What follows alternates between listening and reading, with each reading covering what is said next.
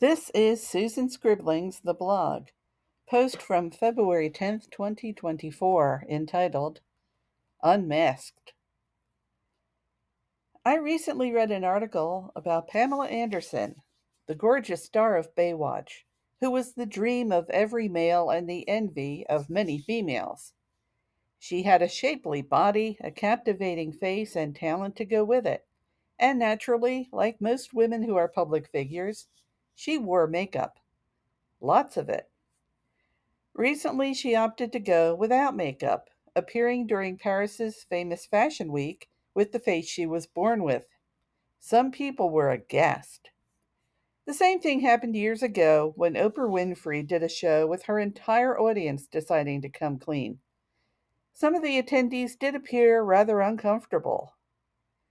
Oprah went facial commando for magazine covers as well. I don't know when we decided that our faces are not fit to be seen in public without makeup, but the trend is starting to trickle down to tween children 10 years old and younger.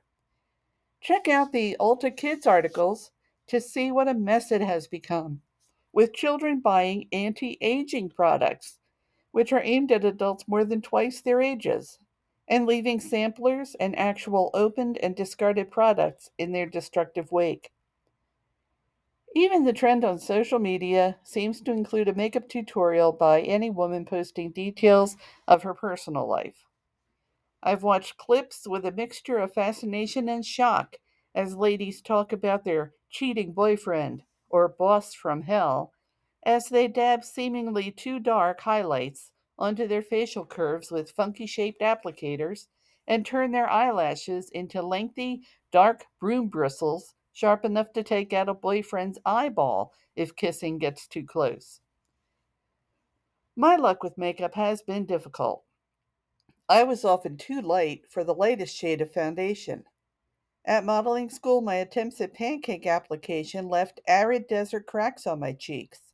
Again, a shade or two too dark.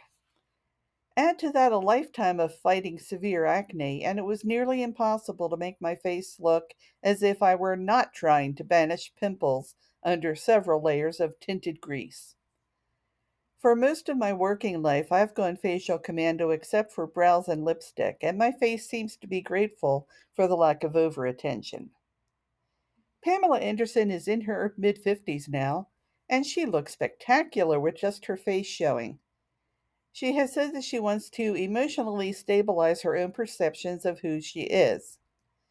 Having been a model for Playboy and a television icon beside such talents as David Hasselhoff, who, by the way, probably did not require much in the line of makeup on set, men nearly never do, as well as the focus of a scandal when somebody leaked and tried to capitalize on a private, intimate video of her sans makeup and clothing. She deserves to be in touch with herself as a person who has a life outside what beauty perceives us to have. Katie Couric and Justine Bateman have also climbed aboard the natural face train. Maybe we should all do that. Are we a sculpted painting of a hollow cheekbone? Or do we have souls and thoughts and feelings that work just as well without the pricey plaster on our faces? There is also the stress we place on our skin as we manipulate the stuff onto our cheeks and tug at our tendons and muscles, blending in this contour and that flawless matte of skin tone. That ultimately leads to wrinkles. And the makeup companies are ready for us with those anti aging creams the tweens are going Karen over in the Ulta stores. Leave your face alone.